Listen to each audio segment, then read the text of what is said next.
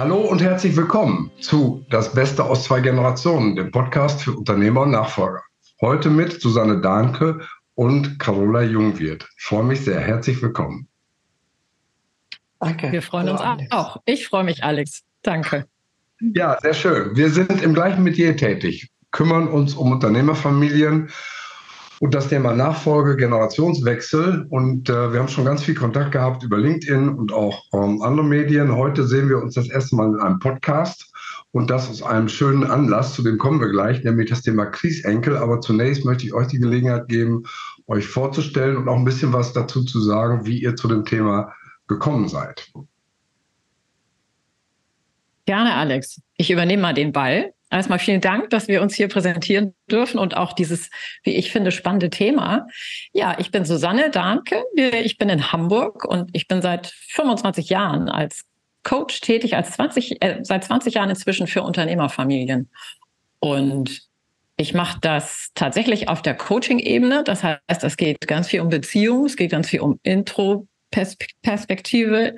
Also zu schauen, was bewegt mich und wie komme ich in dem Familiensystem in Bezug auf das Unternehmen mit all den Fragestellungen, die sich in mir bewegen und dann im Kontakt mit anderen aufgeworfen werden, besser zurecht. Das ist so mein Schwerpunkt.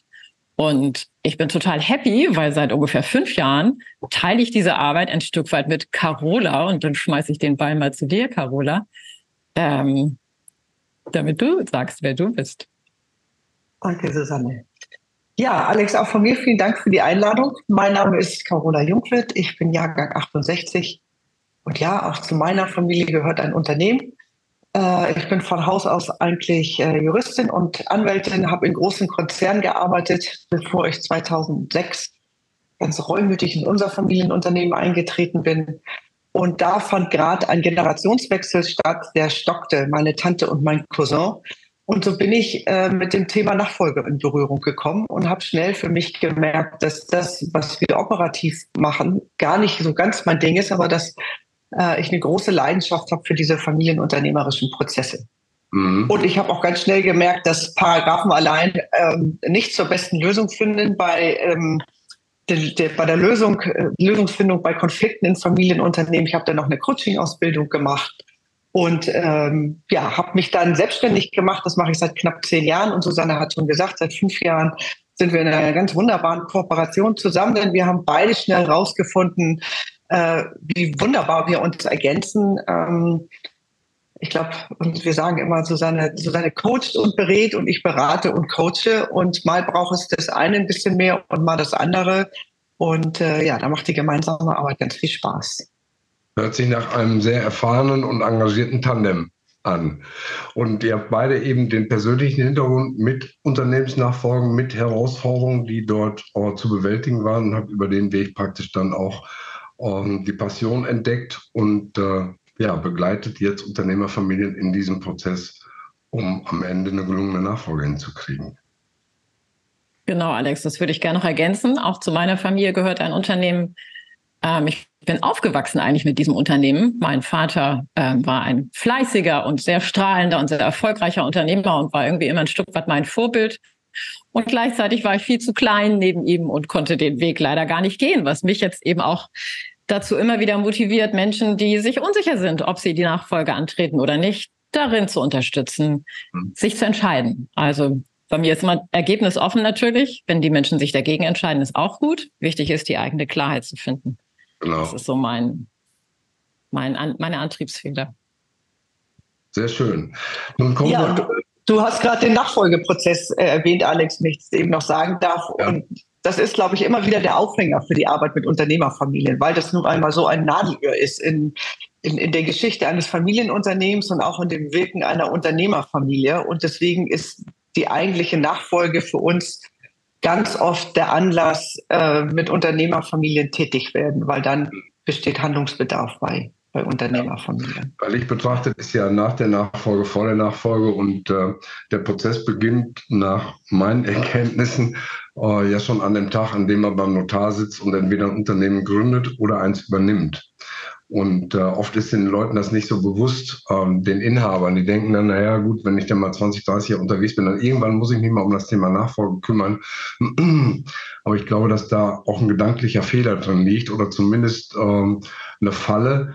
Denn wenn es um eigene Kinder geht, ist meine Erfahrung, gehören die schon ganz, ganz früh mit ins Unternehmen. Und äh, da werden auch viele Fehler gemacht, dass man versucht, so ein Unternehmen von den Kindern erstmal fernzuhalten, um sie nicht in eine Rolle zu pressen oder, oder zu entwickeln, die sie vielleicht gar nicht wollen. Also auch ähm, eine, eine, eine falsche Rücksichtnahme kann da zu Schwierigkeiten führen langfristig. Und äh, meine Erfahrung ist eben, dass man Kinder sehr frühzeitig ins Unternehmen mit einbinden kann, damit die viel sehen, viel lernen, viel Freude haben und ähm, sich schon, ähm, ja ich sag mal, auch spielerisch in Dinge einfuchsen, die sie später gar nicht mehr so einfach lernen. Und äh, auch die Kommunikation innerhalb der Familie ist total wichtig. Es ist ein Riesenunterschied, ob jemand immer abends zu spät zum Essen kommt als Inhaber und über die Firma flucht und über Mitarbeiter und Kunden, die nicht zahlen oder Projekte, die nicht laufen, praktisch die Familie als, als seelischen äh, Mülleimer benutzt oder ob er eine tolle Geschichte erzählt jeden Abend und dann auch eben das Thema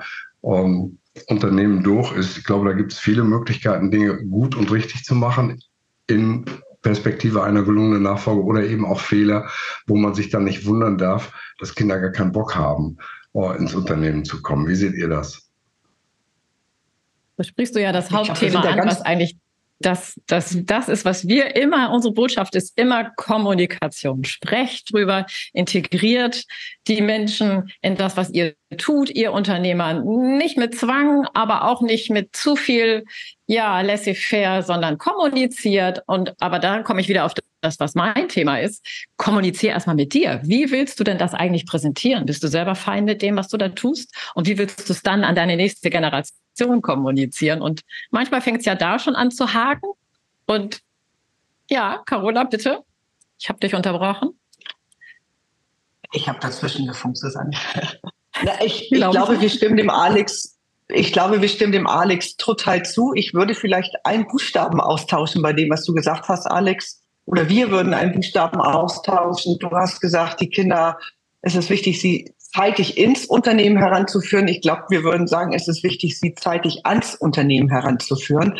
Also überhaupt ein, äh, ein emotionales Verhältnis aufzubauen zum Unternehmen und ob sie dann wirklich reingehen wollen ins Unternehmen, ähm, das dürfen sie selber entscheiden. Das schließt natürlich nicht aus, dass sie in Jungern mal machen. Ähm, aber das heißt nicht, dass sie ja, müssen. Also erstmal eine Beziehung zu dem Unternehmen aufbauen. Ähm, das ist, glaube ich, so ein bisschen die Nuance, die uns in dem Zusammenhang immer wichtig ist. Ja, absolut. Um selber die Entscheidung dann treffen zu können. Ne? Also ich glaube, über den einen Buchstaben brauchen wir nicht diskutieren, denn äh, um, ähm, kann man nicht vorstellen, dass ein, dass ein Kind nur am Unternehmen äh, sich orientiert. Es muss auch mal ähm, Mülleimer raustragen, Regale aufräumen oder, oder Briefmarken kleben und das findet sicherlich auch äh, dann, dann im Unternehmen statt. Aber unser Schwerpunktthema heute ist ja das Thema äh, Kriegsenkel. Und das ist die Generation, die hier auch jetzt heute vereint ist. Wir haben Eltern, die vor dem Krieg oder ja, knapp vor dem Krieg oder während des Krieges äh, geboren sind und die mit vielen ja, ähm, Charaktereigenschaften ausgestattet sind, zu denen gehören Fleiß und Pünktlichkeit und auch Verantwortungsübernahme, die uns als Kinder auch geprägt haben. Die Generation, die jetzt praktisch in der Situation ist, Unternehmen weiterzugeben, die auch ganz anders sozialisiert ist als wiederum unsere Kinder, die mit viel ja, Wohlwollen aufgewachsen sind, materiellen Verhältnissen, die es äh, bei unseren Eltern nicht gab, wo eher eine Mangelkultur herrschte. Ähm, was macht das oder hat das gemacht mit den Unternehmern und wo entstehen aus eurer Sicht die Herausforderungen jetzt in Bezug auf Generationswechsel in den Unternehmen, weil eben die Prägung der Generation so unterschiedlich ist? Ja, vielleicht mache ich das mal zu Beginn direkt aus Ich-Perspektive. Ich bin ja auch Kriegsenkel, wir sind ja alle drei Kriegsenkel. Und ich habe erfahren, und erlebt, dass ganz viel über Leistung definiert wird. Und deswegen bin ich auch so ein bisschen bei deinem ins Unternehmen einführen. Die Kinder machen wir heute aus einer anderen Haltung, als meine Eltern das mit mir gemacht haben und wahrscheinlich mit uns als Generation. Also das heißt, da gab es immer so eine Art Leistungsorientierung, Leistungsdruck und tatsächlich in mir dieser Gedanke, ich muss das alles machen, damit die zufrieden sind. Mhm. Und nicht, weil ich das möchte, sondern weil ich da sozusagen ja, eine Aufgabe habe, das ist das Familienunternehmen und irgendwie muss das jetzt doch mich, durch mich doch weitergehen. Also ich würde mal sagen, diese Leistungsbereitschaft und dieses Leistungs, dieses sich an Leistung zu orientieren, ist eine der Eigenschaften, die uns als Kriegsenkel irgendwie eint. Was ich auch dabei erfahren habe, ist, dass die, dadurch, wenn man so leistungsorientiert ist, hat man wenig Bezug zu sich selbst und man hat wenig Bezug zu dem, was man sich eigentlich selbst wünscht und vielleicht sogar, was man selbst fühlt. Mhm. Und der, mein Weg der letzten fünf, sechs Jahre war sehr darauf fokussiert, das erstmal genau rauszukriegen. Was fühle ich eigentlich? Und wozu sage ich ja und wozu sage ich nein? Und jetzt habe ich von mir gesprochen. Das ist natürlich das, was wir bei allen Unternehmern, egal ob sie jetzt mit 40 Nachfolger sind und antreten wollen oder ob sie die Senior, die Now-Gen sind, die jetzt am Zug ist, dass das, die das alle eint, dass die wenig Bezug zu sich selbst haben. Und ja, wir uns gefragt haben, wo kommt es her? Und natürlich Ingrid Meyer-Legrand, die ist eine sehr, sehr tolle Frau, die sich mit dem Thema sehr intensiv beschäftigt, die hat dazu geforscht. Und da haben wir dann Antworten gefunden. Wo kommt das her? Nämlich, weil wir auf bestimmte Art und Weise erzogen wurden, bestimmte Werte uns mitgegeben wurden. Ja. Carola, willst du es ergänzen?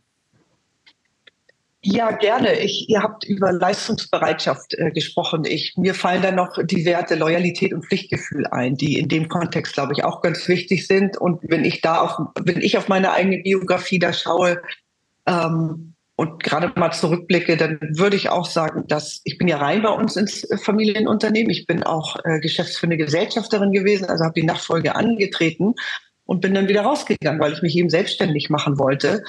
Äh, und ich kann sagen, dass dieser Schritt raus, ich glaube, der Schritt ist, und das eine oder andere habe ich im Leben schon durchgemacht, aber es ist der Schritt gewesen, der mir am schwersten gefallen ist, von dem ich die größte Angst hatte, äh, weil ich mit dem vermeintlichen Pflichtgefühl und Loyalität, mit diesen alten Werten brechen musste und die für mich auch neu definieren musste, um mir selber die Erlaubnis zu geben. Und ich glaube, dass das ein Erbe aus der ähm, Kriegsgeneration und Kriegsenkelgeneration. Also ich konnte sehr spüren, wie das noch weiter wirkt, diese alten Werte in mir und, und ich mir selber im Weg stand damit. Ja, das heißt. Wichtiges äh, Thema daher.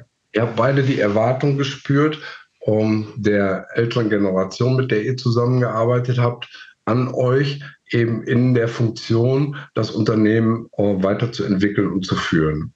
Und das macht einen psychologischen Druck. Ähm, ich bin auf dem Bauernhof aufgewachsen. Das ist auch ein Unternehmen, kein klassisches Industrie- oder, oder gewerbliches Unternehmen. Aber auch da ist so, dass 365 Tage im Schaltjahr 366 Tage äh, Tiere versorgt werden wollen. Die gucken nicht nach einer Uhr und egal, ob man äh, eine Party gefeiert hat oder nicht, und das ist dann eben dran. Wir waren äh, vier Jungs und zwei Mädchen und es war irgendwann mit äh, 10, 12 klar, dass wir am Wochenende den Dienst übernehmen, damit unsere Eltern mal ausschlafen konnten. Das war egal, wann wir von der Party nach Hause gekommen sind. Die Tiere waren dran. Wir sind oft erst nach schlafen gegangen, nachdem die, die Tiere versorgt waren. Da gab es überhaupt keine Diskussion. Auch eben die Erwartung in vielen solchen Familien, Ältestenrecht, Jüngstenrecht, das ist zwar in den unterschiedlichen Ländern in Deutschland unterschiedlich, aber das praktisch schon mit der Geburt klar ist, ähm, wer der Nachfolger oder die Nachfolgerin gab es im, im, im Agrarbereich eher selten. Heute ist das Gott sei Dank häufiger, aber war oft schon bei der Geburt klar, das ist jetzt der Kronprinz, der wird das weitermachen. Und da wurde auch die gesamte Kommunikation in der Familie darauf abgestellt, dass da gar keinen Zweifel dran gab.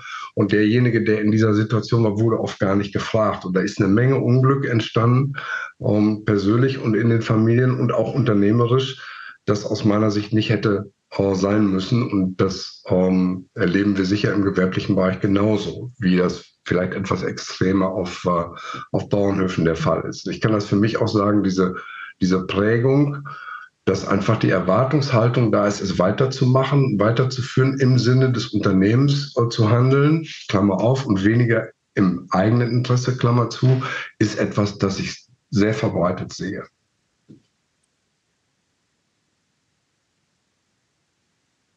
Sind wir bei dir, glaube ich. Wir nicken beide stumm. Sind wir. Oder Susanne? Ja. Ja, absolut. absolut. Und ich, also mein Bedürfnis ist nochmal zu sagen, ich finde, das ist ja nochmal viel, viel feinsinniger. Also das eine ist, dass Eltern etwas erwarten.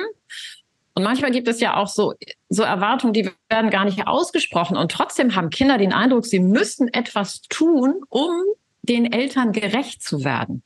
Und das heißt, man tritt vielleicht eine Nachfolge an, ohne die, dass die Eltern das wirklich formuliert haben, ohne dass sie, vielleicht sind die ganz happy und das Kind tritt die Anfol Nachfolge an, ohne sich selbst bewusst zu machen, dass sie das eigentlich tun, um die Eltern zu befriedigen. Und das ist der, der Ruf, den ich spüre, ähm, jetzt auch mit diesem Workshop, zu dem wir gleich noch kurz kommen, den wir anbieten, mal zu schauen, ist es wirklich das, was du diesen Weg, wofür du dich entschieden hast, wenn, wenn der irgendwie holprig ist, wenn der sich irgendwie aus irgendwelchen Gründen nicht richtig anfühlt, dann schau doch mal, ob es vielleicht eher mit dem Erbe zu tun hat, was wir da alle tragen als ja. Kriegsenkel. Dazu lädt jetzt dieser, dieser Workshop ein, sich da klarer zu werden und und ich finde, das ist was ganz, ganz fein, feinsinniges, feinspüriges sozusagen. Und nicht so offenkundig wie du musst das machen. Dann hat man ja die Chance zu sagen, nein, ich will nicht. Aber gerade dann, wenn nicht kommuniziert wird, sind wir wieder am Anfang unseres unserer kleinen Session hier. Wenn nicht oder unklar kommuniziert wird oder verdeckt kommuniziert wird oder auch Tabuthemen da sind, ja, dann wird es so eine Gemengelage, wo man als Nachfolger mh, mm, sich selbst sehr genau kennen muss, um gut rauszukriegen, mache ich das für mich oder mache ich das eigentlich für meine Eltern? Ja. Und das ist die Kernfrage. Das ist die Kernfrage, die wir auch in, in diesem Workshop stellen wollen. Wofür tust du es? Und schau, was du dann wiederum mit deinen Kindern machst, weil die nächste Generation, hast du vorhin schon gesagt, die steht ja auch schon in den Startlöchern. Weil das zu übertragen wäre ja unschön. Ja, interessant ist, ähm, ich arbeite auch fast ausschließlich in Workshop-Formaten mit Einzelunternehmern eins zu eins, aber auch natürlich mit Familien. Und oft ähm, schreibe ich in der Zielsetzung einen Satz, wo ein Wort doppelt vorkommt, nämlich was derjenige wirklich, wirklich will. Und das ist gar nicht so klar. Ähm, Im ersten Moment denkt man, naja, das ist ja, liegt, liegt ja nahe, dass hier innerhalb der Familie etwas Bestimmtes passieren soll. Aber ob das wirklich im Interesse desjenigen steht, der die Entscheidung zu treffen hat. Und das sind in unserer Generation ja nun mal häufig die Inhaber, die vor der Übergabe stehen, mit vielen Sorgen, Ängsten, Zweifeln behaftet sind und gar nicht so wirklich wissen, was sie wirklich, wirklich wollen, bis es mal rausgearbeitet ist, bis es mal thematisiert, verschriftlicht und auch bewertet ist. Und das ist ein, ist ein sehr, sehr wichtiger Prozess, zuzulassen, auf sich selbst zu gucken, egal ob man Nachfolger ist oder ob man Übergeber ist und sich zu fragen, ist das wirklich meins? Oder ist es etwas, das einer sozialen Erwartung entspricht, egal ob die noch von den Großeltern kommt, die vielleicht schon gar nicht mehr leben? Oder ja. ähm, dass man denkt, naja, die Kinder erwarten das jetzt von mir als, als Inhaber dieses oder jenes zu tun und dann sich die Frage zu stellen, ist es wirklich meins oder ist es etwas, von dem ich annehme, dass es meins ist, aber in Wirklichkeit äh, schwingt dann ganz anderes Interesse oder eine Neigung oder eine Fähigkeit oder was auch immer. Das zuzulassen, sich selbst in den Mittelpunkt zu stellen und unter uns, ich habe erst vor ungefähr zehn Jahren gelernt, dass es einen Unterschied zwischen Egoismus und Selbstliebe gibt. Ich wusste das vorher nicht. Für mich war das eins. Inzwischen kann ich das mhm. trennen und weiß, Egoismus ist ein eigenes Interesse auf Kosten anderer, aber Selbstliebe ist etwas, mit dem ich beruhigt umgehen darf, um mir selber gut zu tun, um mir selber zu entsprechen. Aber das ist eben für mich auch als Kriegsenkel nicht selbstverständlich gewesen, bis ich etwa Anfang Mitte 50 war. Und ich glaube, das ist so, ein, so, ein, so eine Situation, wo sich vielleicht viele wiedererkennen in unserer Alterskategorie, dass sie erstmal lernen müssen, sich selber auch ernst nehmen zu dürfen. Und das, was sie ja. wirklich, wirklich wollen, auch dann zu artikulieren und in den Mittelpunkt zu stellen. Das hast du jetzt schön zusammengefasst, Alex. Vielen, vielen Dank. Und ich mag nochmal anknüpfen, ich mag nochmal anknüpfen, Susanne, an das, was du gesagt hast. Also wir sprechen ja von den Kriegsenkeln hier, also die Geburtsjahrgänge 50 bis 80. Und ich merke in meiner, in meiner Arbeit, dass es eben auch schon weitergetragen wird, eben in die, an die Kriegsurenkel. Ne? Wir haben sie gerade kurz erwähnt. Wir in unserem Workshop haben uns jetzt bewusst entschieden, mit den Kriegsenkeln zu arbeiten. Aber es ist kein Thema, was nur unsere Generation betrifft, sondern zu sehen, wie schon die jungen 20, 30-Jährigen eben mit, mit, einem, mit dem ähnlichen Päckchen äh, in die Beratung, in die Coachings kommen und, und das so rauszuhören ist, ne, geht es da auch um Pflichtgefühl, auch um Loyalität, etwas vermeintlich weiternehmen zu müssen. Und diese Kette vielleicht mal anzuhalten und, ähm, und bewusst zu wählen, ob ich das so weitertragen möchte oder nicht. Ähm, also es ist noch im Fließen und es geht schon auch in die nächste Generation. Also die Kriegsurenkel ähm, sind da genauso von betroffen. Ähm, ja, wie die Kriegsenkel, auf die wir jetzt im Moment ein bisschen. Ich finde das einen sehr, sehr wichtigen Aspekt, Carola, weil Erziehung und Sozialisierung findet ja zum großen Teil unbewusst statt.